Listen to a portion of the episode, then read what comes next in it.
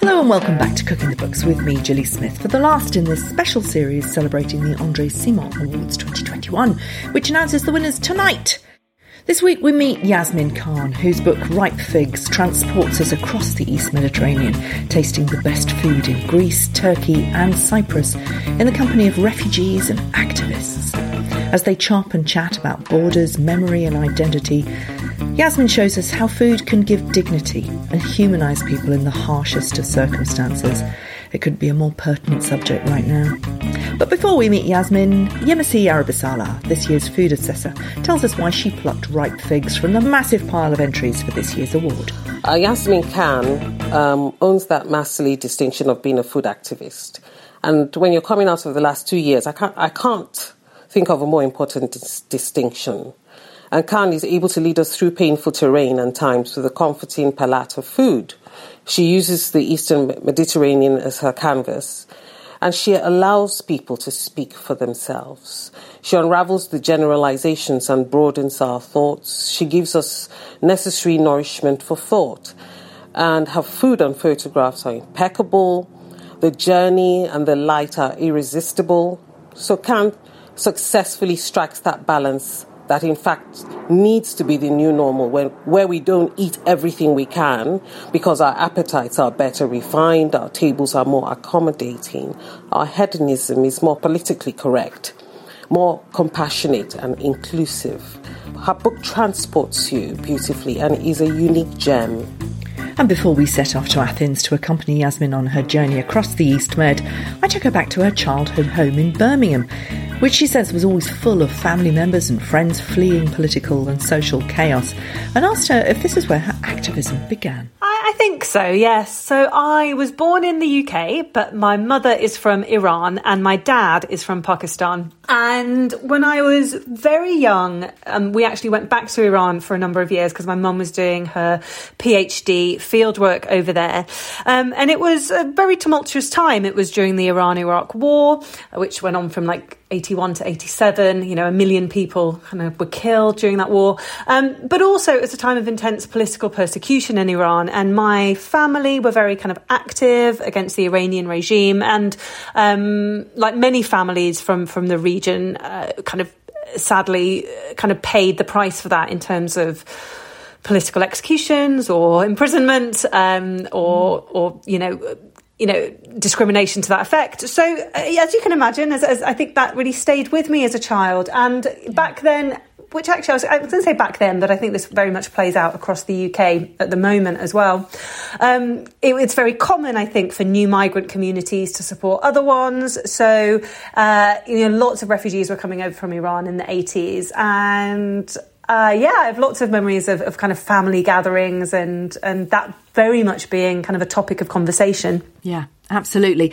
And then, of course, I met you first at the Delicious podcast when you were uh, doing Zaytoun, which was the story of people who've been displaced in Palestine. And you know, you're you're you're very good at telling stories that bring places that are very much about the headlines for many of us to life. Well, I what I love about food, apart from the obvious, you know, the the, the incredible taste, the smells, the delight that we all get from the pleasures of a good meal. One of the most powerful things about exploring food, and, and I'm sure this is one of the reasons why you love kind of the work you do as well, is that food often acts as a gateway to exploring a whole host of other issues. You know, when you examine what is on a plate, whether that is in, um, you know, Manchester or Mumbai, what you're actually looking at is a whole series of experiences that have come through trade and history and economics and, you know, gender relations and agriculture. And so I think food is just a wonderful vehicle for telling stories and especially when it comes to the migrant experience, because all of us, you know, whether it's, you know, talking about what our granny used to make when we were growing growing up, or thinking more kind of I guess, expansively about how the heritage of the country that we're in developed, um, can find that through through um, a meal. So I guess that's what really draw, drew me to it. And and you know, I come from a family of farmers. My mum's side of the family were rice farmers in Iran. My mum is a you know nutritionist by training, and and so food, I guess, was always something that we talked about as a, from a professional point of view as well. Yeah. So why the Eastern Med this time? You've chosen to take us through Turkey, Greece, and Cyprus. Um, is it just because of that mass exodus of refugees? Uh, you know, the biggest movement of people that Europe has seen, as you say in, in your book, since World War II. Is it that that drove you to look at the Eastern Med this time?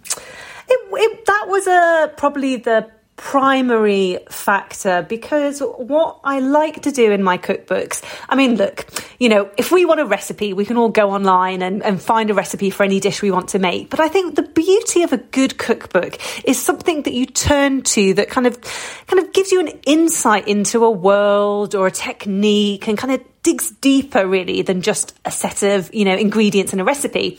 Um, and whilst i absolutely love the food of the eastern med i mean you know i live just off green lanes in london which is an area of real historic greek cypriot and turkish communities. You know i mean my local greengrocers are, are filled with bottles of olive oil and crates of halloumi and tubs yeah. of marinated olives.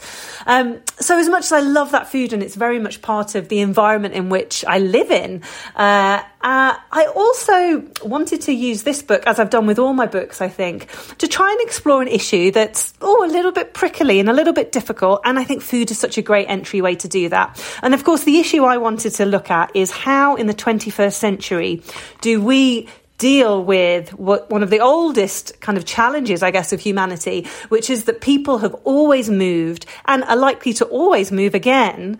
Um, and how do we do that with, I guess, empathy, humanity, but also the very real constructs, I think, and constraints of nationality and borders? You know, it's not a black and white issue. And, uh, I mean, we're recording this actually on a day and on a day that's significant on this issue in several reasons, really. One, with, you know, with the Russian invasion of Ukraine, again, with, mm-hmm. you know, when you said the biggest mass movement of people since the Second World War, I just thought in my head, oh God, well, I hope that is the case, you know, with yeah. what's happening in Ukraine. We don't know.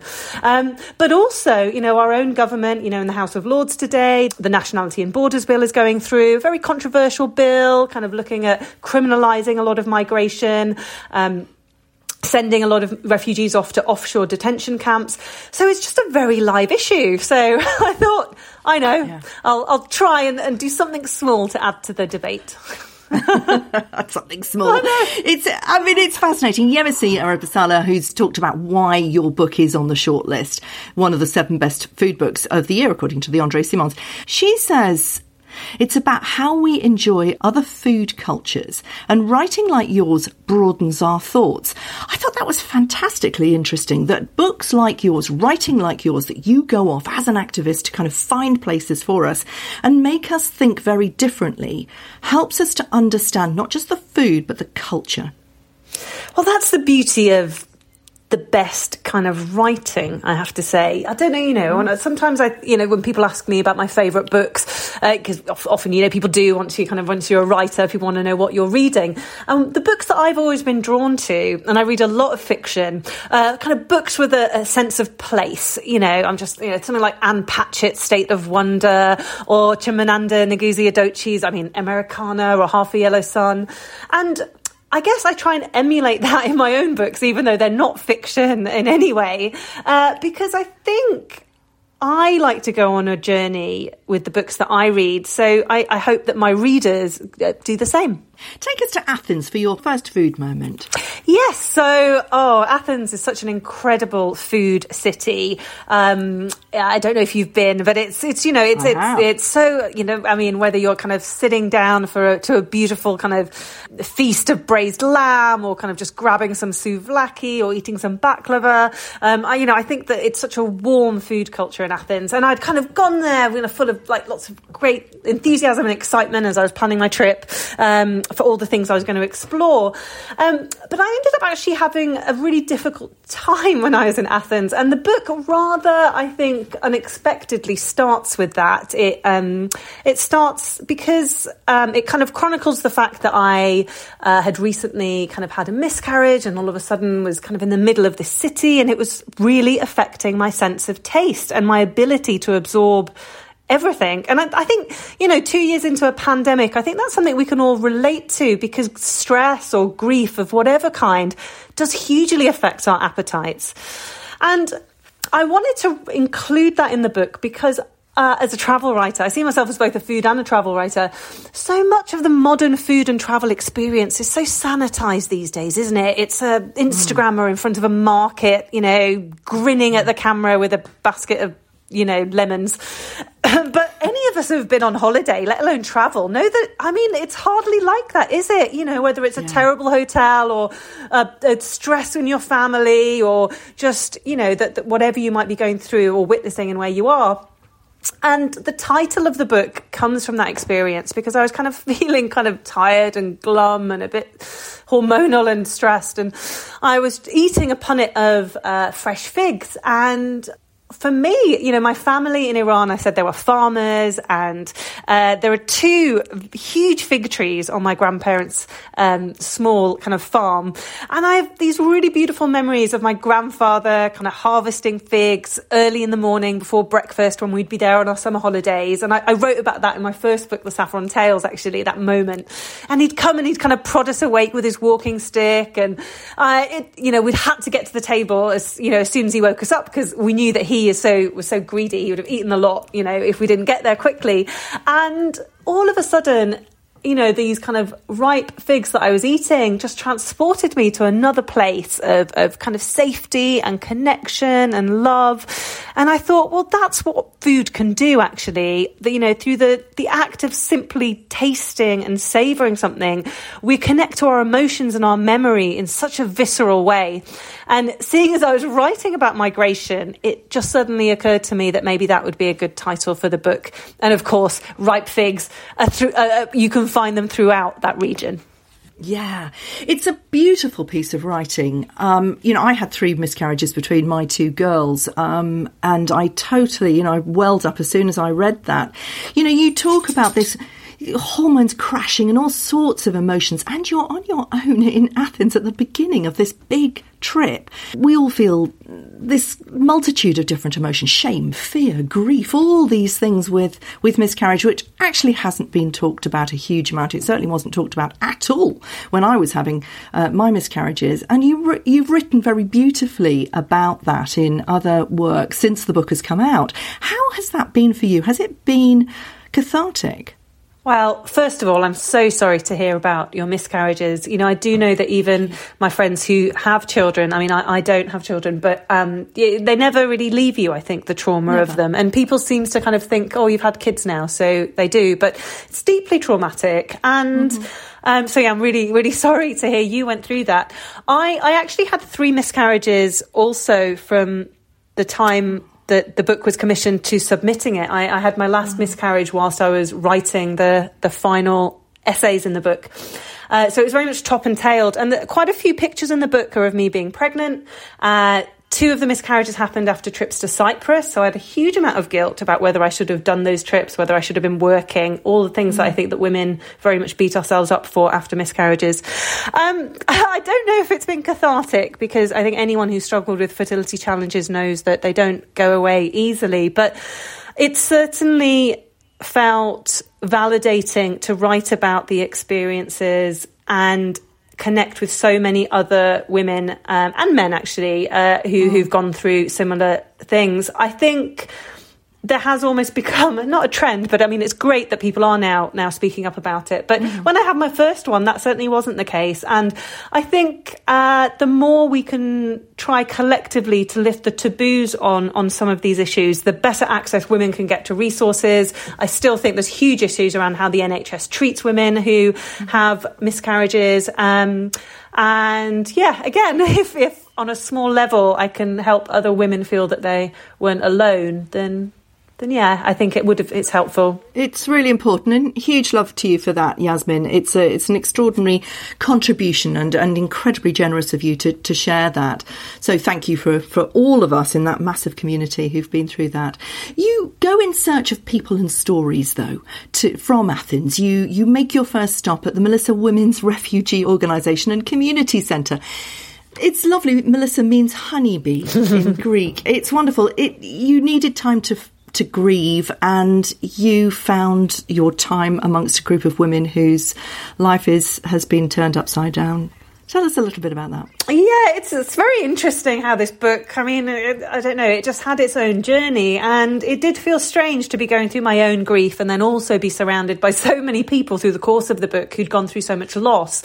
Um, but what I wanted to do in the book, because I think it's, you know, you can get a bit kind of bogged down in these kind of narratives with lots of kind of quite depressing stories about how terrible things are in a refugee camp or what struggles people have gone through. But what I really wanted to do was actually show the glimmers of solidarity, hope, and community that I found across the Eastern Mediterranean. And Melissa was a wonderful example and set up by kind of Greek women, but really when I visited it, it was just working as a very vibrant social centre where women of all nationalities, I mean, the day I was there, there was a Nigerian woman cooking. Um, we had kind of Syrian and Iranian refugees kind of sitting around. We had like a language class going on.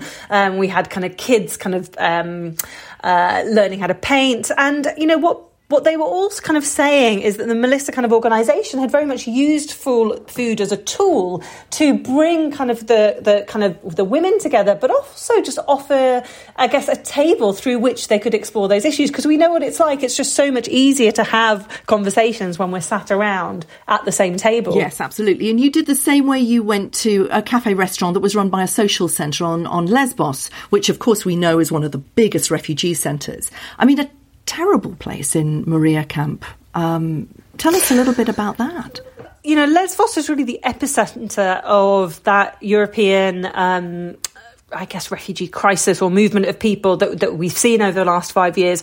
Um, an estimated half a million people have moved through this island, which just had inhabitants of just 40,000. So you can imagine just the, the chaos that that ensued. And so these makeshift refugee camps were set up with really kind of horror, very dire circumstances. You know, they've been written about extensively from the UN and the Médecins Sans Frontières. So I kind of don't need to go into it now, but, you know, we're talking kind of lack of sanitation, very poor food, kind of lots of threats of danger.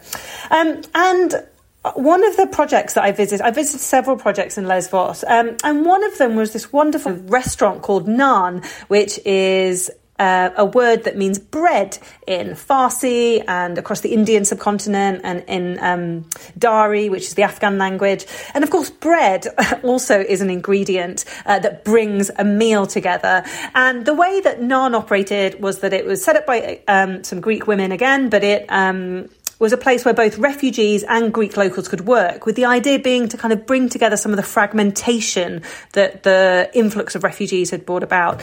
And I, I loved visiting it. Lena, who ran it, was just an indescribable force of power. She'd been volunteering as an activist for many years on the island. And the menu reflected the breadth of the journeys that many of the refugees had gone on. So we had everything from uh, really hearty uh, kind of garam masala and turmeric and ginger spiced uh, chickpea curry to kind of more Middle Eastern fare like roasted smoky aubergines mixed with tahini and garlic. Uh, and it was it was just a wonderful space. Uh, I I'm smiling as I'm I'm kind of describing this because uh, what they created was so unique. Yes. And the the food. Let's just have a moment for the food. I mean, we're telling these extraordinary stories of people of restoring dignity to people who've been to hell and back, but actually, the food in your book, Yasmin, is blooming gorgeous. Let's keep going with that story of restoring respect uh, and dignity. Your second food moment, home for a day. This is still in Lesbos. I mean, I'm, uh, you know, I've been a human rights activist for many years, but this is probably one of the most moving kind of experiences I've had. Um, it's of this uh, organisation called Home for All uh, that was established by Nikos and Katerina, um, two Greek locals. One was a kind of fisherman, the other kind of ran the local fish restaurant. They were, you know, had a very established life kind of in Lesbos, just, you know, being food entrepreneurs. And then one day, Nikos was out fishing in the boat and he saw this in the distance, saw another boat approaching, and in it were some people wearing hijabs, kind of looking a bit kind of confused, a bit tired. And he asked them, you know, are you okay? Where have you come from? What's going on? And they explained that they were Syrian refugees. They had you know, were escaping the Syrian civil war. So he brought them to shore and went home and told Katerina, and she was like, Gosh, we must take them some food, some water, some blankets, some clothes. So they did all of that.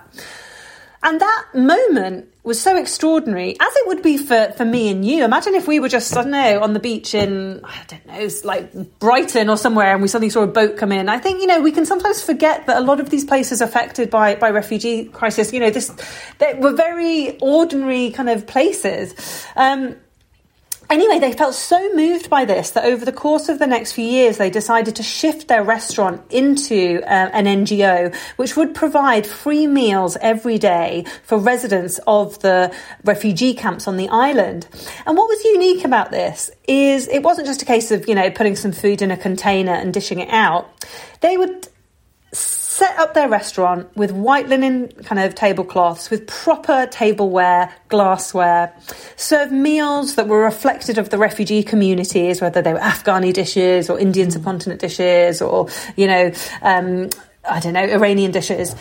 And through that, through that act of kind of setting a place at the, at the at, at, the table at their restaurant, they would restore dignity, you know, in a way that you know they felt was lacking in how the refugees were being treated. You know, Katerina told me, you know, she would see UN officials give out food to people in like little plastic tubs with little plastic kind of forks and, and, and people would be looking for like a rock to sit on. And the whole idea was to kind of say, look, you know, I see you, uh, you know, you, I, I hear you come into my home, which is why they called it Home for All. And again, it was just such a great space. And again, I visited it several times. Um, the atmosphere was, was just, yeah, again so warm, and they'd really created a space which was so unique, and and it just moved me mm. greatly. Mm. And you can see every time we turn the television on, um, you know, now what's happening to the people of Ukraine, how very quickly you are stripped of everything that makes you you as soon as you lose your home and you set off across a different border not knowing where you're going. So that respect is so essential, isn't it?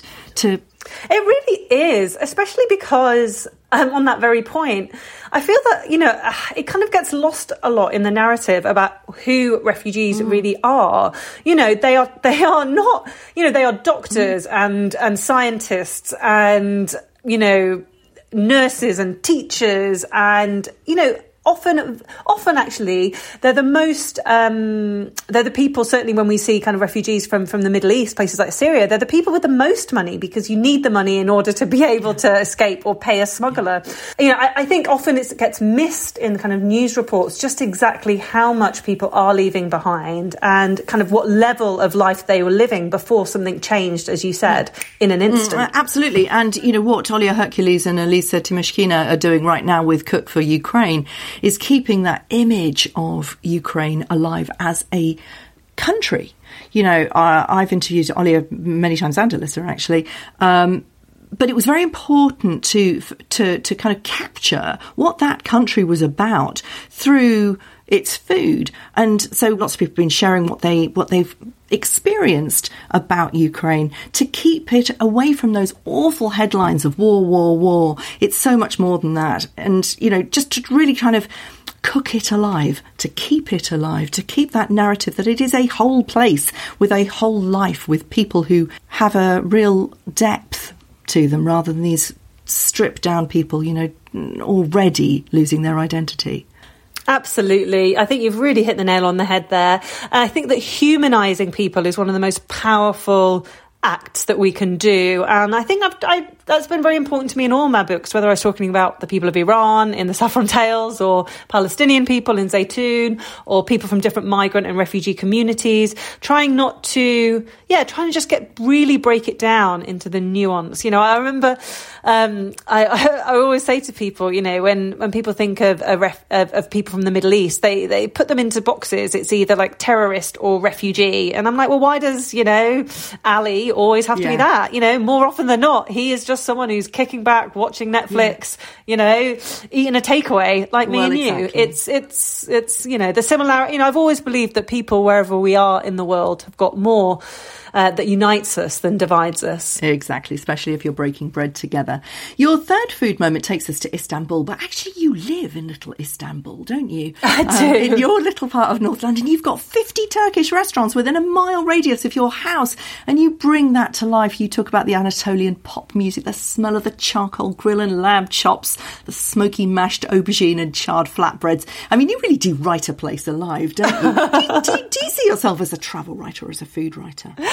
Um, it's hard, isn't it? Because obviously I write about food and travel. Um, but yeah, I adore where I live and I wanted to bring it to life really because I think, you know, we can, and I think the pandemic again made us, I think, more observant of our surroundings, didn't it? So I'm, mm. I'm very lucky. I can travel to the Eastern Mediterranean every day uh, through just visiting my greengrocer and, and, and, you know, the ingredients that are available to me, you know, whether they're, you know, incredible um, bunches of fresh herbs herbs for like a fraction of what you'd pay at the supermarket, or you know courgette flowers that I like to kind of stuff and make into dolmades. Um, I do feel very fortunate, uh, yeah. but I, I, am lucky, and I think that also played a big part in my affection for the region. Um, uh, but yes, Istanbul is is just an incredibly special place, I think. Have you been?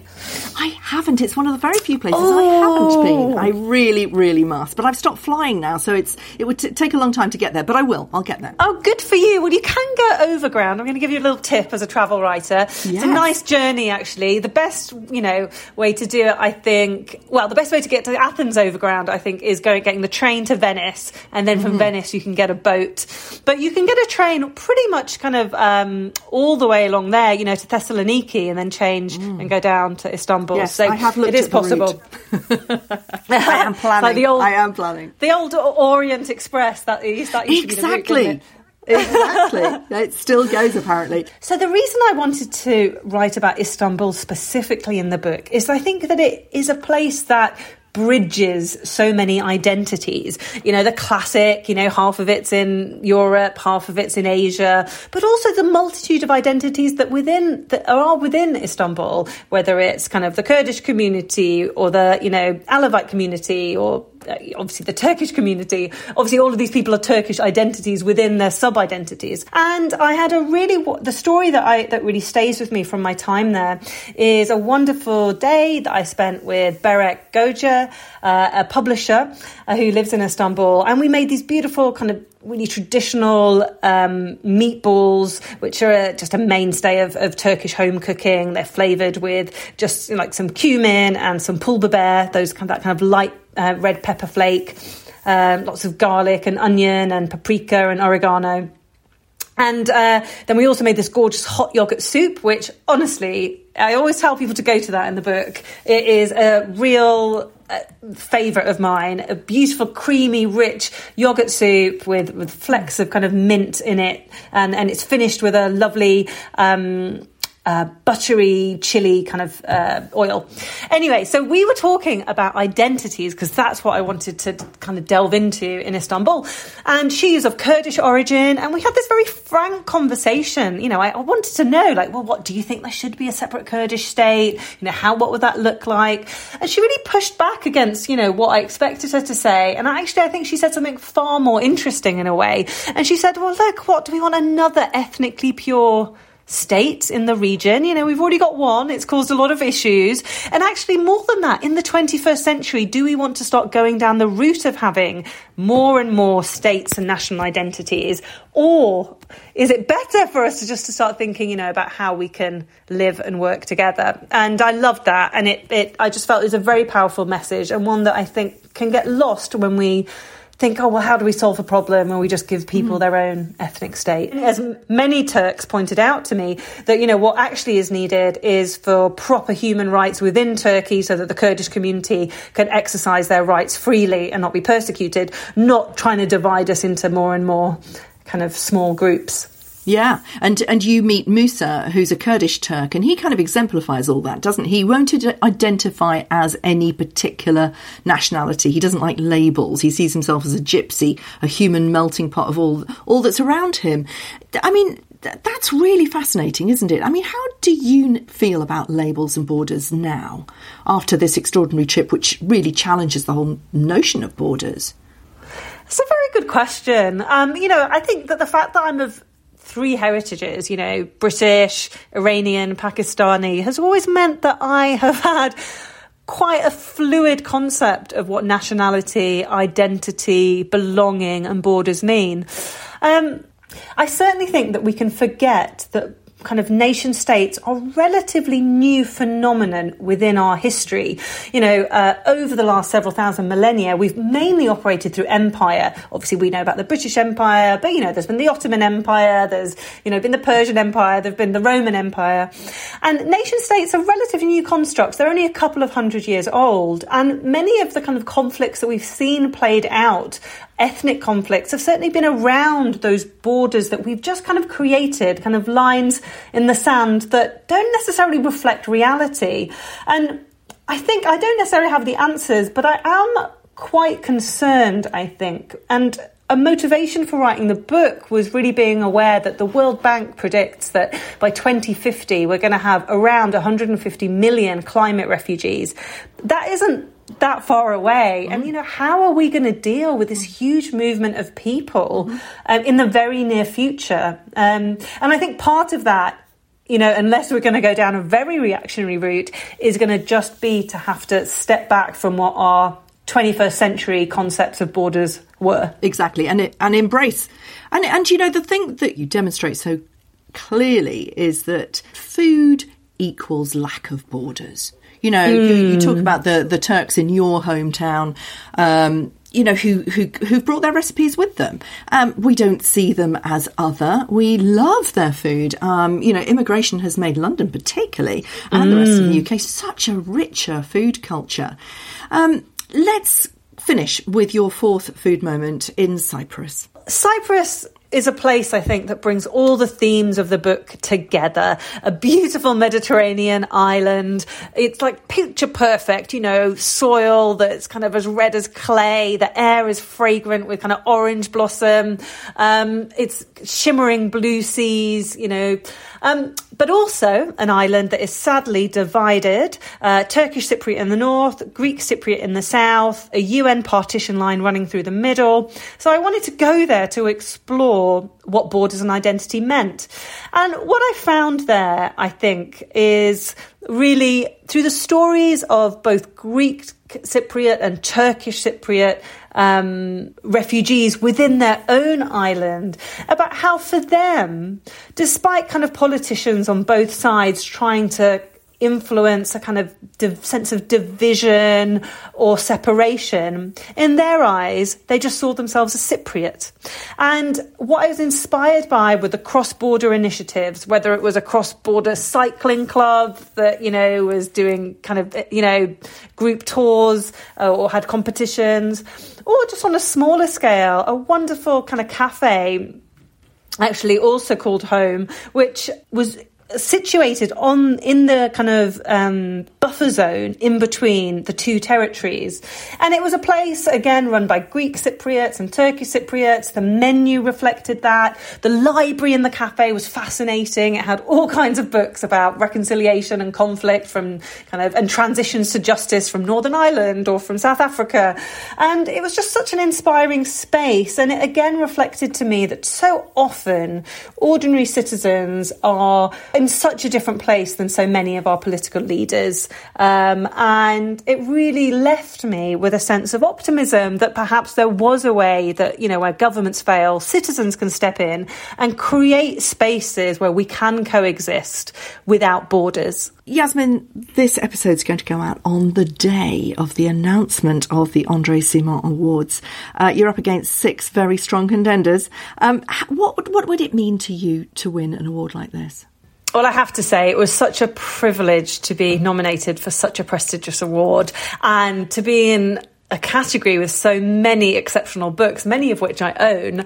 Um, but I mean, I would be completely over the moon to win for this book. It's, I think, my most personal book to date, and for all kinds of reasons, I really poured my heart and soul into it. Um, being the kind of child of migrants, the kind of issue of, of migration has always been so dear to me, especially, you know, coming from a family that did face political persecution and seeing the climate that kind of exists at the moment politically, it just, um, I think it would just send a really wonderful message about how we all want the world to be. And yeah, as we've discussed on, on a more personal note, uh, it was a very difficult book to write because of what was going on in my personal life.